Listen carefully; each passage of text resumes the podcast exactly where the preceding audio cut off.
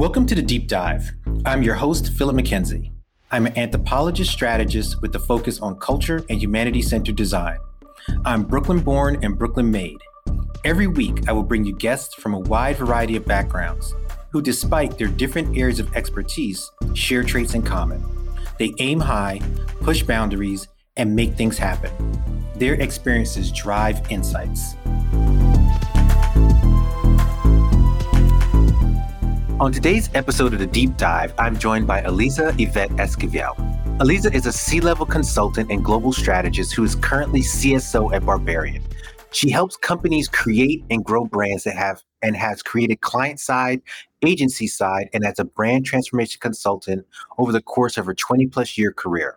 She has developed new brands, new audiences, new products, new experiences, and new marketing campaigns for top global companies, including Amazon, Facebook, better known as Meta, American Express, Coke, Nike, McDonald's, Samsung, and Mondelez. You know, just a few companies that no one's heard of. so, having said all that, I want to re welcome you to the deep dive because I believe this is your second time on the show. But I can also say that I'm fortunate to be in fairly constant conversation with you. So, this is an extra special treat for my listeners and a consistent treat for me. so, welcome back to the deep dive. How are you? I'm very well. And thank you so much, Philip. It's wonderful to chat to you. And yes, this is part two um, of our last uh, discussion where I kind of dropped in a few cryptic statements like uh, we're in a great awakening um, and time doesn't exist. So I see this conversation as sort of a continuation of that.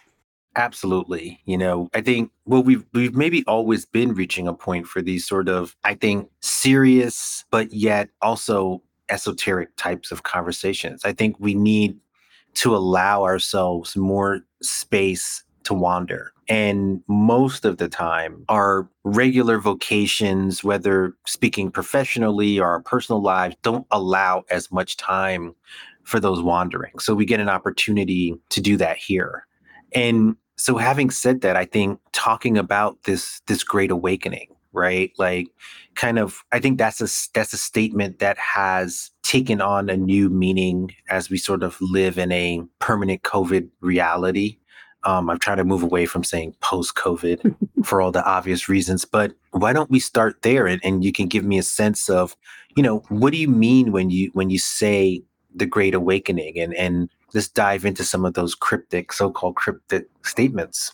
Yeah, absolutely. So, I mean, I've created a container called Consciousness in the Quantum Age as a way of sort of holding space for a lot of what's been on my mind. Um, but before I go into that, I want to take a mini detour because I, if you want, if you want to wonder, come sit next to me.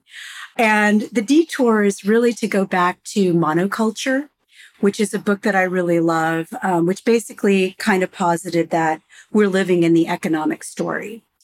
And I found that very profound, you know, the idea that there's a prevailing narrative that we're all snapping to unconscious, consciously or unconsciously.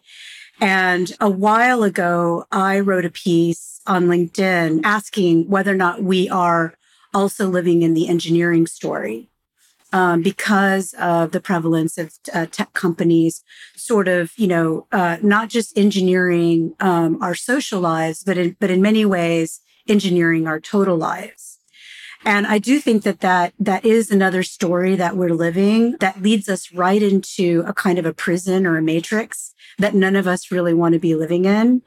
And then consciousness in the quantum age is the story underneath the story underneath the story. Um, and so I think that we're starting, we're also starting to live this quantum story. And it really is about where we focus, which is the consciousness part. And then the quantum story is really about how quantum physics and quantum mechanics are changing the way that we think about the nature of reality. So the Great Awakening is that it is sort of understanding that a we're living in these layers of stories that are being served up to us and we don't like that and we're going to write our own story um, and really questioning you know what is this all about and what is the nature of reality and how much agency do i have in that picture And to me, that's how I would define the Great Awakening. Um, and we can talk about time in a beat, but I think that I just dropped a lot there. Before we start to dive dive into, I feel like every time I use the word dive, like I'm, I have to say like no pun intended. Like I should I shouldn't have put it in the title of the show. People are going to keep thinking that I'm I'm alluding to it in some kind of way, but it's just one of those words. I, I do want to spend some time in that monoculture story, you know, the, meaning the economic story versus the engineering story, in the sense that I released an episode. I think that that wasn't last week, but the week before. At least when we're recording this, you know, like so people don't go back chronologically. Time doesn't exist. exactly. Time will not exist. So you gotta. I'm gonna reference the name, but I, I interviewed um, Malcolm Harris, who wrote a book called Palo Alto, where he he traces the history of Palo Alto as the kind of home of Silicon Valley, at least historically, and how those ideas have permeated. But he goes deeper into really the story of California and how California, as frontier, um, the relationship colonial settlers had with indigenous, kind of became this kind of hotbed of activity that has led to what we now consider Silicon Valley. So, not to re litigate Malcolm's episode in this episode, but I reference him to say, do you think, or what do you think of the engineering story being subsumed by the economic story? And and what I mean by that is like I'm on the record as saying, like my my idea, right, is is that capitalism, if you want to call that the economic story, is the story, right? And and everything flows into that so it becomes pervasive, right? Like we just can't get out of it. And I'm mimicking trying to get out of a box, right? Um, yeah. So, um, so I'm curious about your your thoughts on where you see that if there's a difference between the economic story and the engineering story, what it is, and is there something to the notion that no matter what the story, it's driven by this economic story, which I'm I'm choosing to focus on the capitalism part of that. I don't think the other economic stories are as relevant. First, I'll say that I am, you know, a fan of Noam Chomsky who believes that there is not a two party system in the United States. It's a one party system, and that system is capitalism. So I'm, you know, I'm very down with the idea that capitalism is uh, a controlling force and almost, uh, you know, what feels like a prison, um, which is making us all want to break free from for sure. But I do think that that it is a manufactured story capitalism is a manufactured story that tells us that our only use value is our ability to either produce or gain capital. Um, and it diminishes the um, the value, the true essential value of a human being, and also disempowers us from understanding what that true essential value is. So I see capitalism as almost as a, a narrative more than anything that is preventing us from realizing our true potential and our true capacity as human beings. Engineering lives in the service of that story of capitalism. And, you know, I know that Silicon Valley and the tech world is very big on we're going to save the world and we're going to change the world. But, you know, you only need to uh, read Winner Take All uh, to understand. Uh, and I can't remember the author's name, but you know the book that I'm talking about, which which basically says, you know, like the Rockefeller Foundation, it's like you know this extractive use of human resources or natural resources to build capital and then turn around and create a foundation that that sort of like cleanses you of the karmic consequences of what you've done so yeah so that's that's my 15 cents on that one and I, I think bringing up and mentioning agency gives us an opportunity to get into sort of the other layers of that story and start to introduce the quantum piece of this right? Like how i think people have have often wrestled with how much of our lives is fate right? Destiny. How much is preordained? Where where does our agency our ability to make choices matter.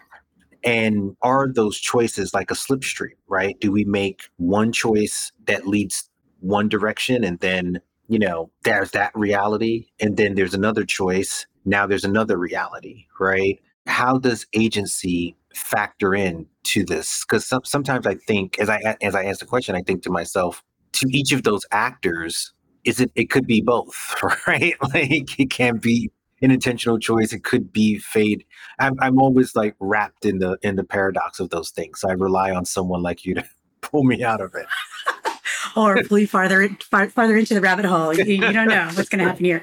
So, I mean, so I would say, look, you know, just to get real for a minute, it's sort of like, uh, you know, we use the word quantum, I think it gets used and misused, you know, in all kinds of ways. The way that I'm going to try and use it in this conversation is to talk about the way things that behave at the smallest units of reality right? And so when scientists observe what's happening at the smallest smallest units of reality, reality or the natural forces uh, that we consider to be the nature of reality sort of break down and, and play out in different ways. And that's where you get things like the uncertainty principle or entanglement or superposition. And what makes uh, ideas like the multiverse and multiple timelines and, you know, parallel lives and questioning the nature of time and whether or not it exists or whether or not we actually exist in an event space that's created by our own observation of it. All those things are what I'm talking about with quantum. Now, when it gets to the to the question of our own agency in creating our reality, that is the thing that fascinates me the most about uh, quantum theory and the quantum age, and actually how it does connect with consciousness. So there is there's a couple different ideas out there that I think are really interesting that have to do with this.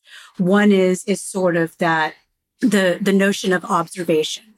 So it reality doesn't exist unless we're observing it. That is that happens at the quantum level. Um, you know, basically superposition is particles can be in two places at once, but then once you you focus on one, the other one is not there.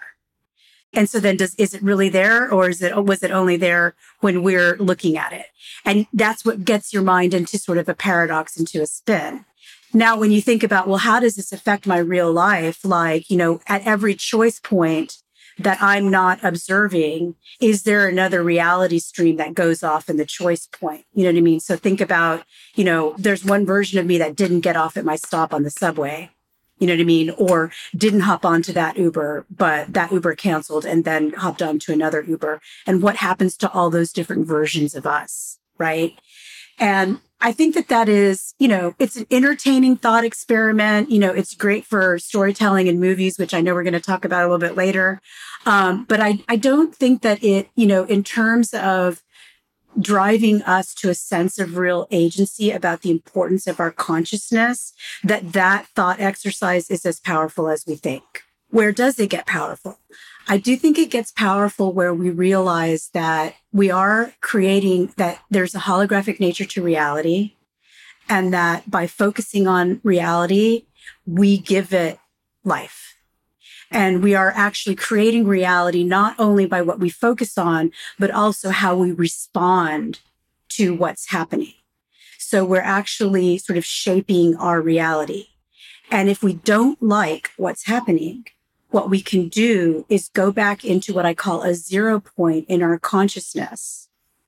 Get to the point where we kind of in our own awareness reunify with the Planck field or the quantum field and reselect the experience that we want to be having. And I think it's it's interesting because we are going to get into the kind of the pop culture stuff because I, I think it's it's relevant to explore like why at this particular moment a lot of these ideas are in the popular mainstream right? Because i think they ebb and flow out of the out of the mainstream right? And the the notion of i think time travel is it's an old one right? Um we can all point to various movies. I mean the original planet of the apes with charlton heston is at its core a time travel right? All the way to more more in a at least if you grew up in the 80s like we did back to the future right? Star trek has played a, a lot with these themes of going back in time and different realities and so on and so forth right? We get the point. Obviously the multiverse has has become a, a big part of the current you know marvel universe stories right? Literally i watched Quantumania just the other day, right? Like literally just the other day. Not in anticipation of this conversation, just because I hadn't seen it. It's on Disney Plus, and like it, it's came out on Friday, so I was like, okay, I'm gonna watch this movie, right? But then we also had like Stephen Hawking, like book. I remember was like a sensation at one at one point, kind of talking a, around how we think about time and our relationship to it. So sort of astrophysics for the common person, right? So we we reach points where these ideas are ones that we want to engage with, either from the academy, from pop culture perspective, from both. And why do you think we're in a moment now where it seems to be um, pervasive? Well, two reasons. I'm going to talk about soft disclosure, and then I'm going to come back to the Great Awakening. Absolutely. So, um, so first of all, I feel like the fact that these themes have been around and we can keep pointing to them at different points in history is, you know, those are examples of soft disclosure where it's sort of like there's a prevailing, you know, control ideology that will literally burn you at the stake if you contradict it. And so what ends up happening is, is that people consciously or unconsciously put the alternative information into the culture. One of the, one of my favorite examples of this is Leonardo da Vinci, um, who I'm just like you know, perpetually obsessed with. Um, but Leonardo da Vinci did this in his paintings. He hid, you know, you know, sacred geometry and hidden information about the Egyptian pyramids in his paintings. And even to this day, we're still trying to figure out the Vitruvian man. So I think that, you know, we can point to, you know, Back to the Future.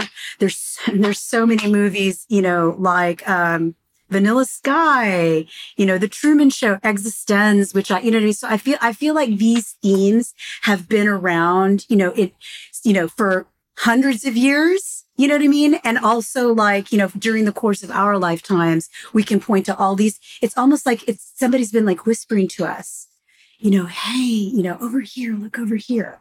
Now, why why do we feel like it's like it's like blown up so much now is because I I do I do think that humanity is in an era of a great awakening where our consciousness, meaning what we are aware of, how we are aware of our own awareness, the questions that we're starting to ask about the nature of our, our reality and what is actually a false reality or a false matrix like capitalism right?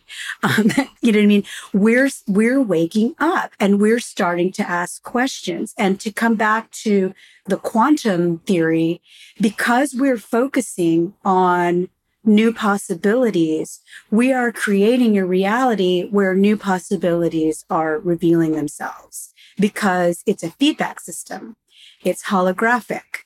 So that's why I feel like it's so much more prevalent now is because, because we are, as I said, we are creating our reality by what we're choosing to focus on and also how we are responding to the stimulus that's being served up to us. And I want to. I just jotted down a question that I'm gonna.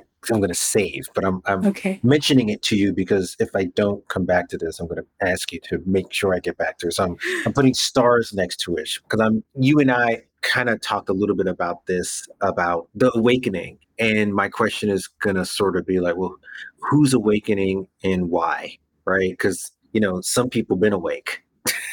you know, some some folks have been asking these questions for a long time, but I'm holding off there because I want to I want to spend a little bit more time on the reality piece of it, right? Because that does pull into the agency of this.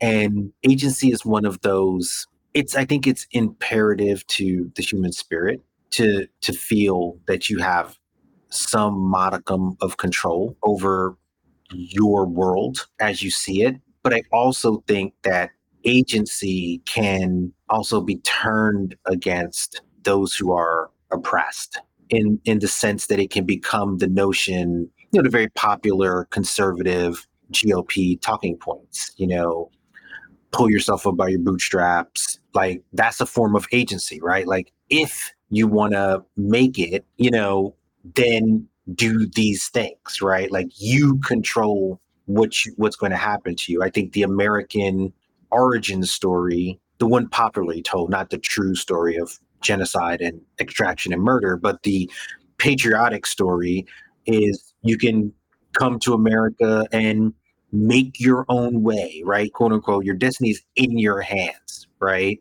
And so, to the extent that you don't do those things, it becomes a personal failing rather than uh, an examination of the system. But then, if you examine the system too much, then it becomes like, oh, well, I have no choice anyway, right? You can one can simplify it to that, right? So I'm always torn between those realities, right? And so I'm curious about your thought process about how we adapt to or frame those kind of what sometimes seem as competing stories, particularly when they've been so weaponized in the way this all un- unfolds itself. Um, you know, it's interesting. So I want to talk about personal freedom okay, in this picture. But one of the things that I'm going to mention is that somebody recently turned me on to these YouTube videos, which are like, what are what are you what are people wearing today or what are you wearing today? And um, they have some in new york and i just happened to see one in san francisco. And every time i see and, and it's like they're just on the man interruptions. Of somebody who's like wearing something cool and then the interviewer asks them you know what are you wearing? and they they talk about all the brands or whatever. And then he says well, what's your purpose or, you know, what, what, what's your, you know, what are you focused on now? And I am astonished. And these are, and these are like young people, you know what I mean? Like they're in their, it's, it's like everybody in their sort of like 20s. The number of people who say, I just want to be free. You know, my main purpose is personal freedom is really, really astonishing to me. And it's something, you know, worth noting. If anybody's listening out there wants to go check those out, it's like, it's really, it's, it's, it's just, you know, it's very striking. Now, the, the thing that I will say about these prevailing narratives, you know, um, and there's a great book, I think it's called Metaphors We Live By, you know, which is very much about um, sort of like the dualistic nature of reality and the way that we say up is good and down is bad, and you know, the the the sort of the values that we place on these these metaphors. I think that for myself at least, what has provided me personal liberation is to choose other vectors. So the vectors that I've chosen are things that are in inward and outward. What is the inner reality and what is the outer reality? And what happens when I put more energy on creating a mansion in my inner reality instead of paying taxes on a mansion I'm going after, you know, in, in sort of the, the outer reality. And I do, you know, to a degree, I recognize that that has historically been considered a luxury. Like, you know, when you look at the pyramid of needs, self actualization is always at the top. And it's like after you've got food, clothing, and shelter, and community, and this and that and the other, then you can finally, finally, finally focus on that thing. And I would actually argue that it's it, it should be a reverse pyramid and that really the only thing worth focusing on, at least for myself, is cultivating the abundance and the wealth in my inner reality and seeing how that changes what I focus on externally, what I'm able to achieve externally, and how detached I'm able to be from the things that are, let's say, not wishing me the best that are out there, the people and the things that are that are not wishing me the best out there in the world. Now, you know, creating a movement around that is, I think, what we're stepping into as a human civilization. You know, I I, I do think that more and more people are are wanting personal freedom. More and more people are sort of like waking up from this stuff. And the more that we're able to turn inward and um, share those feelings and also break out of the um, polarities that are being served up to us and create new plot points on a map and serve that up to each other, I think that that's where, in all honesty, the power of the future lies. And and that's like a great synopsis. And I want to go more into that because I think again the the notions of like asking these folks on the like I haven't seen the videos, right? So I'm just gonna go off what you described, right? So these folks are are on the street and we're asking like, you know, what do we want and all this kind of stuff. And the freedom comes in. It's like, I think that's that very much dovetails with that American, you know, uber capitalist story, mm-hmm. right? Mm-hmm. Because it, it becomes very much the story of me, right? Like I say, like, oh, we're all stars in our own in our own movies, right? Like everyone's insert your your favorite actor here responding to the world around them, right? Like, you know, hey, I'm walking my own red carpet, right? But social movement, social change can't really in my estimation happen like that right? Like if you know like that's the the old adage right? If you're not free i'm not free right? So if if there's worlds out there affected by things right? Then it like it doesn't matter if it's not me going through it right like suffering anywhere is too much suffering right so how do we shift because i think some folks can make that connection, but but other folks, it does it does stop with like their thing, right? You know, it's this old if I'm okay, you're okay. Or you hear people say like, "Oh, I can't if I can't help myself, I can't help anybody else." Right? And and there's a show we were talking about TV, and so there's um there's a on Hulu. It's called um the Fleishmans are in trouble or the trouble with Fleishman, something like that. And it's actually really good, right? So I would this this is not an official drop, but I would recommend it. And it's on Hulu. And there's a scene where like one of the characters is dealing with some shit and she starts to use the analogy when you're on the plane where they're like, you know, if something happens on a plane and the oxygen mask drops down, put the oxygen mask on yourself first, then put the oxygen mask on your kid if you have a kid with you, right? Or whoever you're traveling with that might not be able to put the oxygen mask on. So she later uses this to justify her behavior, where she's like, I got to put on my own oxygen mask, right? And she like kind of checks out, right? So I'm I'm curious about that balance, right? Of working toward your stuff, the metaphorical your stuff while also recognizing that it's tough to build justice movement if I'm only work looking out for me, right? Yeah. Well, I mean, it can be a tricky one, but I'll say a couple things here is understanding your own self-worth and and the nature and value and potential of who and what you are as a human being is super powerful thing to do. And um, with that power, you can achieve many, many good things. So I don't, you know, I'm not encouraging narcissism, you know what I mean? And I'm not encouraging uh, selfishness, you know what I mean? And sort of like, because that's not what it's about. But on the other hand, you know, a drowning person can't save you. You know what I mean? Like if you're feeling unsteady, don't lean on the unsteady person. You know what I mean? So I think, you know, for, for me, it's a little bit more of get steady within yourself. Make sure that you're always keeping your internal biosphere, shall we say, you know, your internal ener- energetic biosphere running at optimal capacity. You know what I mean? Because when you're called upon to help and you're, you've got that power, you're going to have major impact if you yourself are depleted and you're trying to help a bunch of other people who are not in the place where you are, actually you're going to get pulled down by the weight of that as opposed to being able to really be as helpful as you could. So it really is about each person's personal intent, you know, but part of, you know, the mission I've been on personally and what I encourage people to do is, you know, if you really want to make a difference, really get your shift in order. Get your, you know, get your internal house in order. You know what I mean? And really be in that place where when asked for help or when you notice what that thing is that is the thing that you can really make a difference in, you're going to have a million times more impact than otherwise. Yeah, absolutely. I mean, I think in um realities like this one, we definitely need, you know, self-care right? I think m- many activists kind of talk about that. There's a there's a huge movement toward rest, rest as rebellion. You know, I'm the first person to take take a nap. Me too. Me too.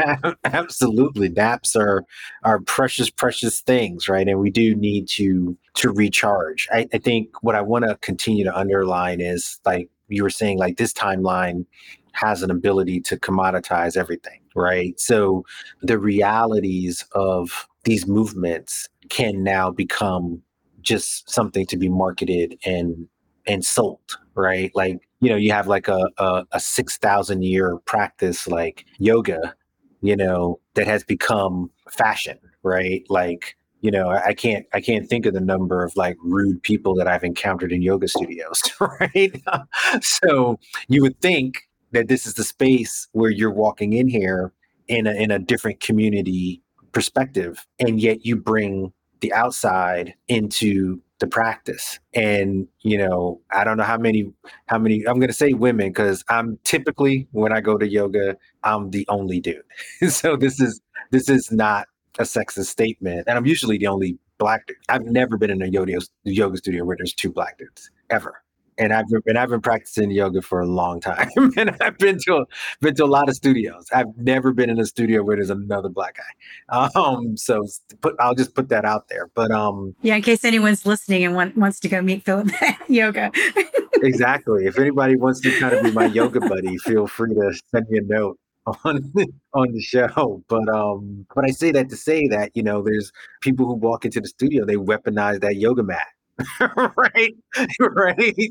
So again it, it's, it feels like the agency versus like how do we continue to chart our own paths? And i think that gets us back into that quantum right? Like this is this is the part of the awakening story. And so i, I want to get to the question that i started right? Oh good yes where when you mentioned you know people are asking these questions i, I think you know from from those i'm going to use a out cultures right? Like clearly whiteness is a prevailing cultural force right? And those of us who aren't white have had to push our humanity to the forefront right? Which means we have to do two things simultaneously right? We have to reclaim stories that have been lost to us and we have to write new stories right? And so the, the future so often doesn't include us right? Like that's that's been one of my not just me but many people complaining about the way culture works right? You get the either it's like business like oh i got oh i downloaded this futures report. Nothing that that confronts certain realities right or you're watching a TV show about a dystopian whatever, right? Or a future. It doesn't even need to be dystopian or whatever. It looks like this with different clothes, different backdrop that lets you know it's not Earth that, as we know it, but all the structures are in place to make us familiar with it, right? It's it's not Earth like we know it, but everybody's still fighting. Yeah, everybody's still fighting, and somebody's extracting something from somebody. You know, it's like, come on. And and the, and the hierarchies still exist. Yeah. Right. And so I look at those stories when when I you know when I see them in pop culture reality or wherever, and I'm like, well, this is not a future based story, right? Because this this is just this, but everyone has on like onesie jumpsuits, right? Instead of tights, right? Or athleisure, since athleisure is now the new thing, right? So, so that that's really my question when when I get done with the soliloquy is, re- when I when I hear you talk about the awakening, I feel like folks from from our and I'll kind of put us together. Communities have been talking about this for a long time, right? Because we've we've had to imagine a world where we are in it yeah. And in a way, I mean, I would say thank you for that because you've been holding space for our humanity. Um, and there's a place for that. It's like, it's like, you know, going back to the um, Leonardo da Vinci example, he lived in a time where, you know, the the sort of metaphysical ideas and the the ideas that that human beings are themselves God could not uh, be communicated. So he had to hide them, you know? So to be born into a culture or a community that holds on to its humanity in a world that is anything but humane. And, you know, I, am glad that you brought up white culture, you know, I I encourage everyone to research white supremacist culture, which is, you know, a very insidious, you know, unconscious prevailing modality of being that basically when you look it up and you read the elements of it, it's corporate culture. So we are we are literally, you know, surrounded by that for sure. And I do think that there was there was a movement in the 60s, there was Afrofuturism, there was Chicano futurism, um, and there was there was a more sort of protopian view of the future in science fiction and in speculative fiction. And it sort of fell out of favor, but it did exist. And so, you know, I am a big, you know, advocate of we got to put ourselves in the picture you know we and we and we have to stop telling the same stories over and over again that we don't want to live in. And also call it out. You know i mean like enough already.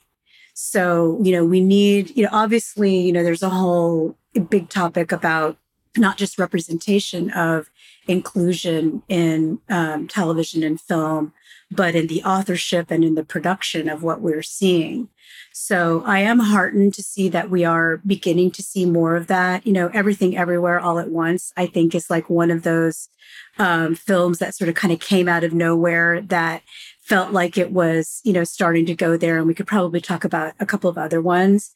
But I do think it's just, you know, there are many cultures in this world who have been oppressed by uh, hatred and colonialism. And I think it's those cultures are the ones that are going going to, for better or worse, be the ones who hold space for the rest of humanity to come into its own heart and to its own awareness of what we really are and what our potential really is. And it kind of, in a way, stinks because it's like, oh, you know what I mean? You're going to take my land and take my dignity, and then I have to save you. You know what I mean? Um, which is, it, it, you know, it's a hard pill to swallow. You know, on the other hand, as, you know, Hispanic woman, early on, I realized I, I came both from the oppressor and the oppressed because that's what a Mexican is. It's an indigenous person that was colonized by Spaniards and then they intermarried. So I kind of have less of a dualistic point of view about it and instead just recognize, you know, what the potential is and have decided which way I want to lean. Yeah, and I think that dualism is interesting to bring that up because we exist in all of us are many different things, right? We in, inhabit these particular bodies, right? But within the way we see ourselves, project ourselves, have our own thoughts.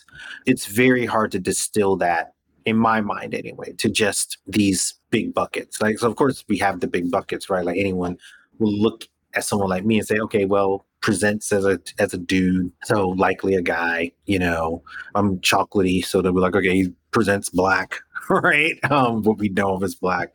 But there's a lot of other things that go into making a person a person, and I think that's part of us kind of pulling apart these realities right? Like to me that's i'm curious how that also parallels with these quantum experiences that we're talking about right? In the sense that yes because it's, it's, always movement right? Like i feel like whenever we're in those um those movies the character and even when you described it it's the flow changes based on movement right so it's not like I just like go to bed and wake up someplace else, right? Maybe some people have had that experience, but um, you know, it's always like, oh, do I get the train, miss the train, right? Do I take that car or do this car? Sliding doors with Gwyneth Paltrow, right? Like, you know, so trying to capture everything that we are seems to me to be very much like making those choices, right? And getting into all these different streams.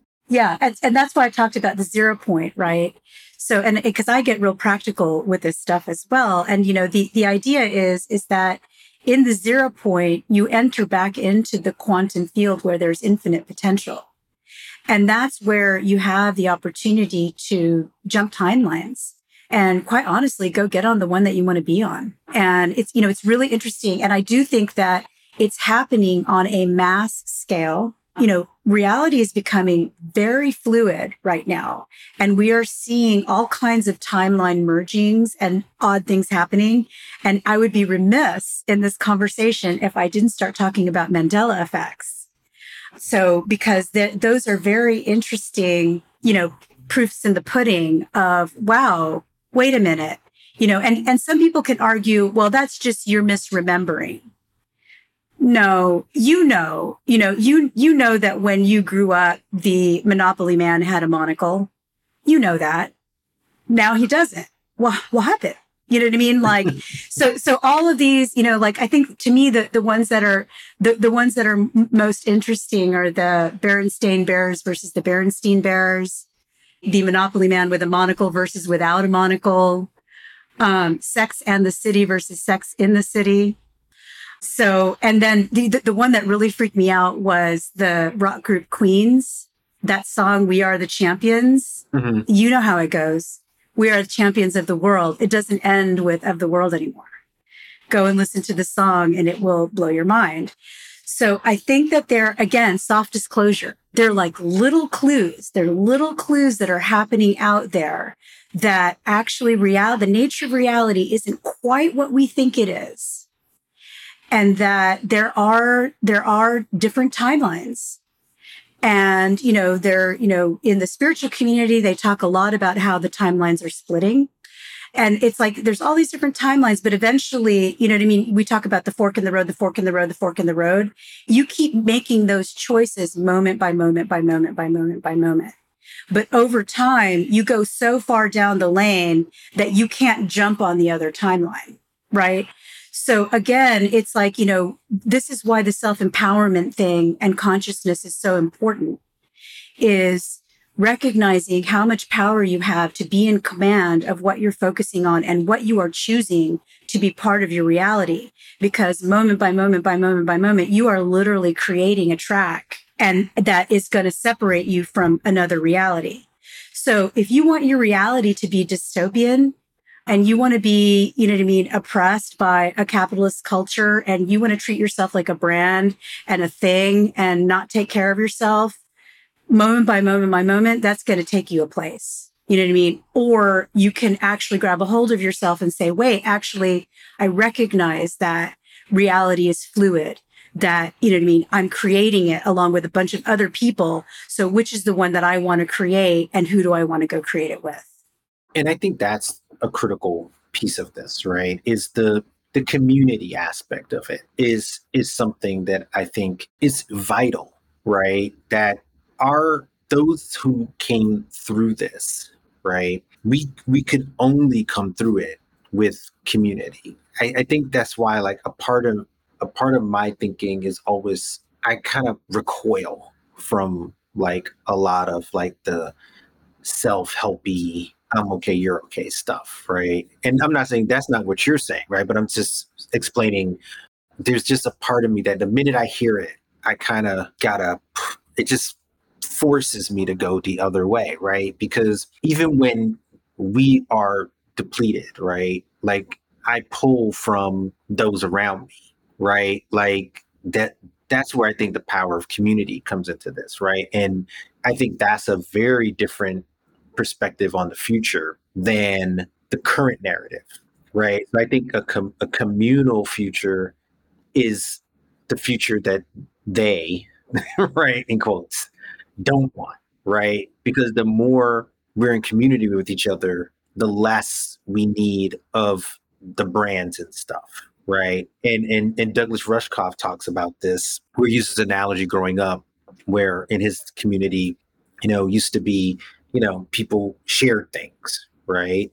Then it became okay. Well, if you got a grill, I need a grill, right? And then now we're not grilling together. I'm grilling, right? And I'm inviting you. And I used to have a lawnmower and hey, can I borrow your lawnmower? And I, but now, no, I gotta get my own lawnmower. Then I gotta get my John Deere. And then we like we're all in these little tracks doing our own thing, right? And I think the sh- the initial sharing economy was supposed to challenge that, right? Of course, weaponized by by capitalism, right? Like, oh, we have all these vacant cars. You don't need a car. We'll just have Uber. But they use that to then destroy taxis and like, you know, drive prices down and all the rest of it, right? But I think that idea at the core is is what I'm trying to to grab at, right? And one of my favorite examples of this is uh Harriet Tubman, right? Harriet Tubman, famous. I don't need to go into who Harriet Tubman is. She's usually the only person. Her Martin Luther King and, and Rosa Parks are the three black people that white people know on Jeopardy, right? So I'm assuming that my listeners know who Harriet Tubman is, right? Because if there's any question that has to do with black people, that that's not one of the three answers. People on Jeopardy don't know. Oh my god, that's terrible! How depressing. Do they even ask about Mexican people on Jeopardy? Yeah, they do sometimes. Oh, do they? because you know what it is. I don't watch Jeopardy. I don't know what's what's going on there. Well, you know, but you know the show, right? I'm like everyone knows. Jeopardy. Yeah, I know of it. Yeah, yeah, yeah, yeah. And, yeah. You know, it's become my catch-all for when when I try to explain to people that like whiteness is so pervasive that these folks are assumingly super smart and they still don't know anything about things that they don't think is important right? Um and and Jeopardy is a perfect example that. They can know the most arcane thing you know 12th century italian opera and they'll go through the entire as long as as long as it starts with greek culture they know yeah, about it. As long as it's in their frame they know about it.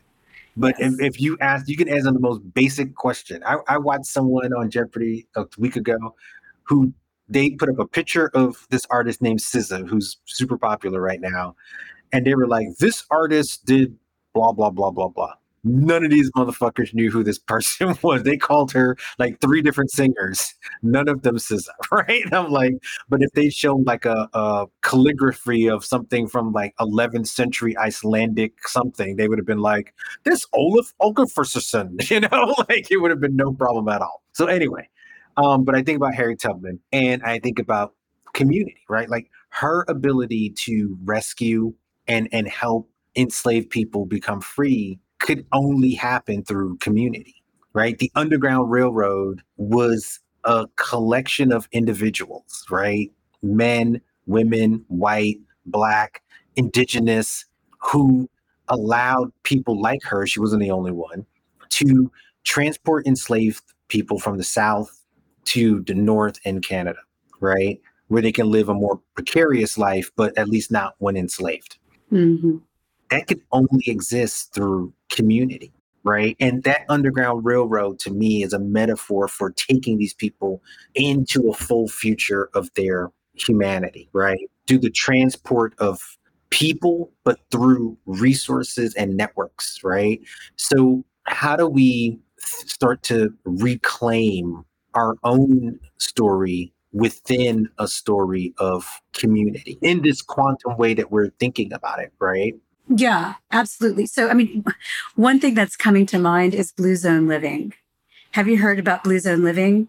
It's a new one. Um, and I don't know who they are, but some people wanted to research who who are the people who live the longest um, which communities in the world have the people with the that have the most longevity. And um, there were a couple of places, I think, in Japan and elsewhere. There were different communities. It, it, was outside of the United States, and then they looked at the shared characteristics of, of these of these global communities. I didn't know it that name, but Barbados is one of those places. Yeah. So so so blue zone living is is really about moving naturally, finding your purpose, the ikigai downshifting, reducing stress in your life, 80% rule, which is people in blue zone areas stop eating when their stomachs are 80% full. Um, they have a plant slant and uh, a sense of belonging. The community bit is really, really important.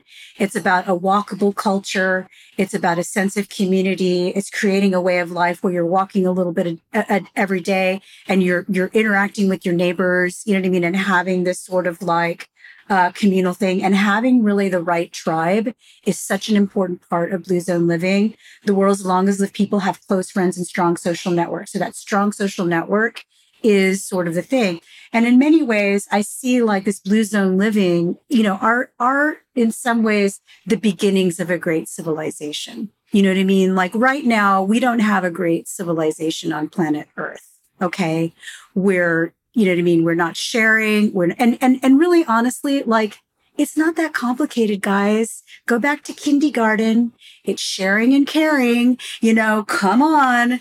But I do, I do think that, you know, again, if we're looking for the outside world to become that way so that we can be that way, we'll be waiting for the rest of our incarnations. We have to be the ones who have to say, these are the values that matter to us. You know, sharing, caring, our own inner sanctuary, and our ability to create the reality that we want to live in. We talk about it with each other and we create community around that. I mean, I, I, I know, you know what I mean? it it sounds so simple because it is so simple. Um, and I and I think we you know we're we're distracted in this world by a lot of you know programming. Like that's like why they call it a television program. You know what I mean? It's like we're we're distracted by a lot of programming that takes us away from the very very simple things that we need to do and should do in order to have a great civilization. And also from the very things we should be thinking and feeling that help us realize what we're really worth and what we're really capable of as human beings. And that is in every way connected to the quantum because, because the quantum is what is, what happens at the very, very micro level is happening at the very, very macro level.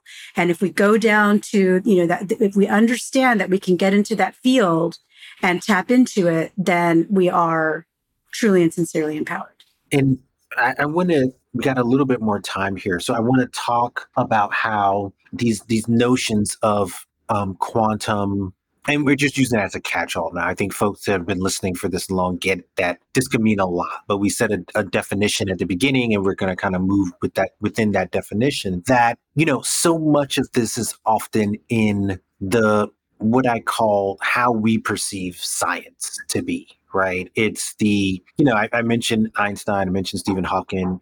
No, no offense to either of those. The quantum piece has often been tied to a sort of Western academic perspective. No salt on Einstein, no salt on Stephen Hawking. And I should give a shout out to Einstein while I have a minute because for those who only keep him in the kind of like quirky picture quotable guy, he actually was quite a quite an activist on civil rights and anti-Zionist, like very interesting dude from a political and social perspective that I've only recently, recently been the past five or six years, have come to um, understand. So another catalytic figure that we should spend more time with their politics. But nonetheless, putting that aside, you know, but I alluded to this that outside of that sort of Western canon tradition, what we call, again, science, there's incredible ways of knowing the world that I'll refer to as folkloric that have existed, do exist. And I think that's part of what I call like what I think about when I think about reclaiming, right? Because the more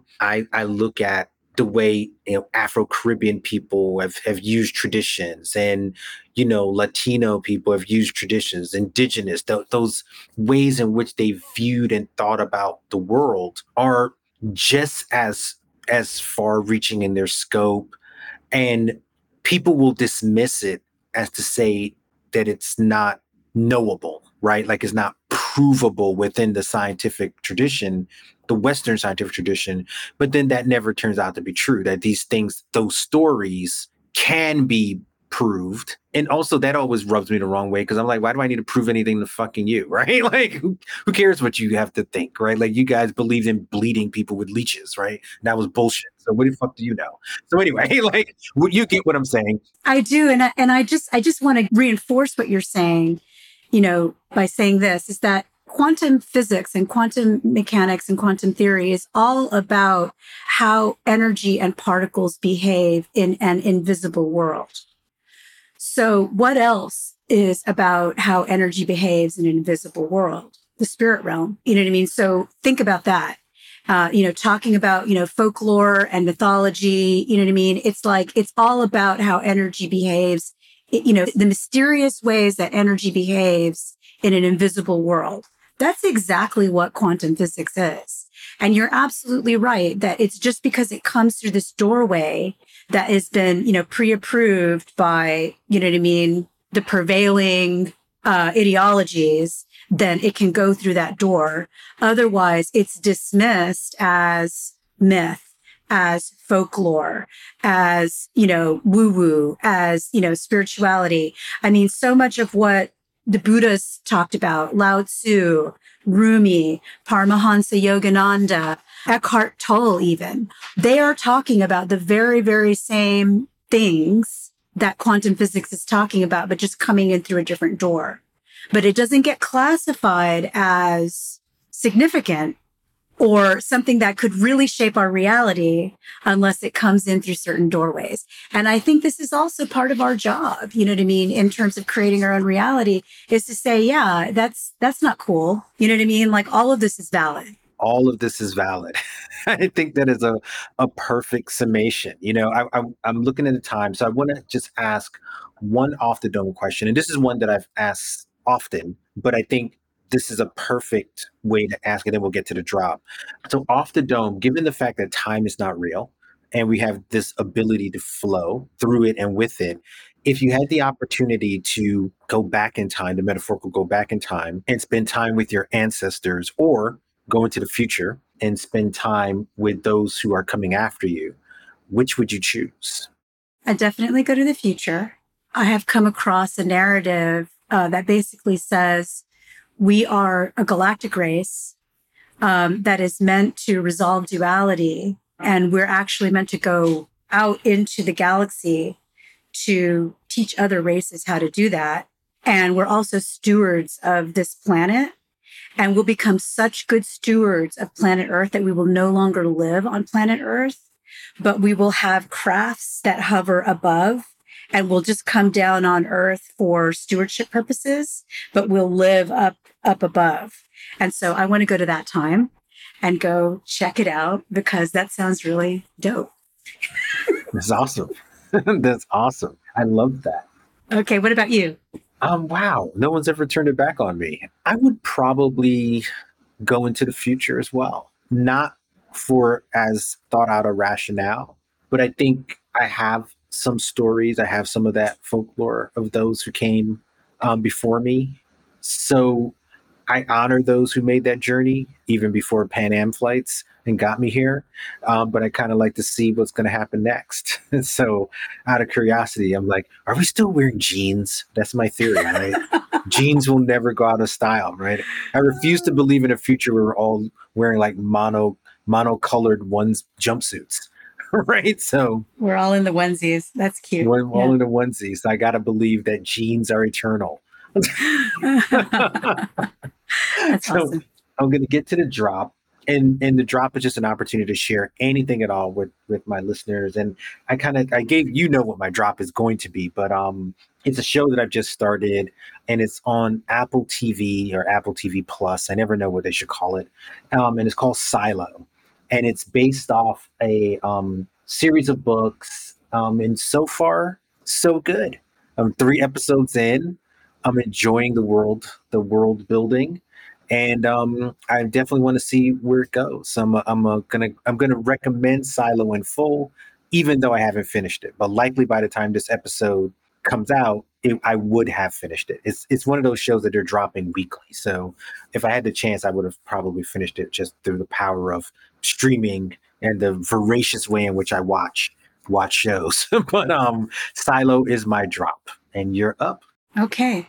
That's a strong recommendation. I'm going to have to check it out. Um, my drop is a show on Netflix called Love Between Fairy and Devil. It's a 36 episode uh, series that uh, aired in China from August 7th to September 22nd, 2022, and was just absolutely epically popular. And I totally understand why. Yes, it's a story about a fairy and a devil who fall in love, um, but it's about so much more than that. And one of my favorite things about it is that I think about like in episode two or three, one of the guys from the fairy world comes to visit another guy and um, they walk into a painting and they go into the fairy world and drink wine and talk about their feelings. And that's my kind of show. Um, but it's got many, many other wonderful things about it. Uh, most notably of which it's kind of an homage to intangible culture, the intangible cultural heritage of China.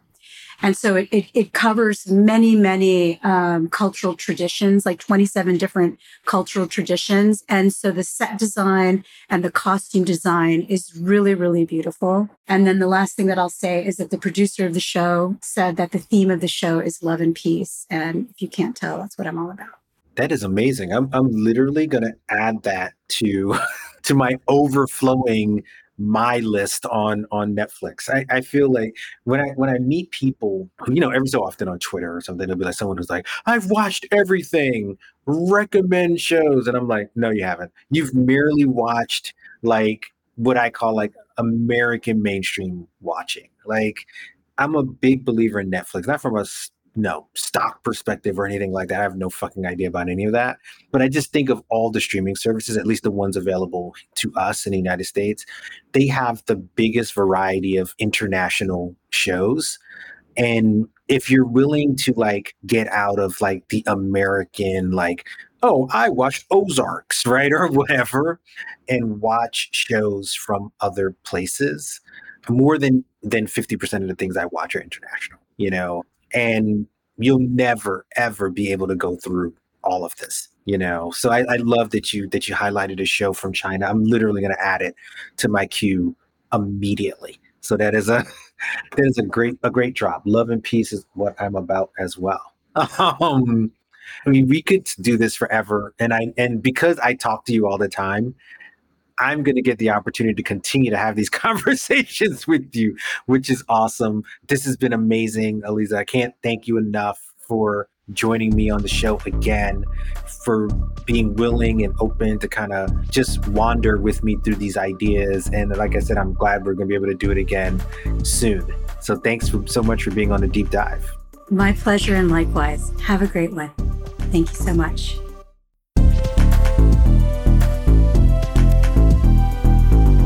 You can listen to the deep dive via Apple Podcasts and our website, thedeepdivepod.com.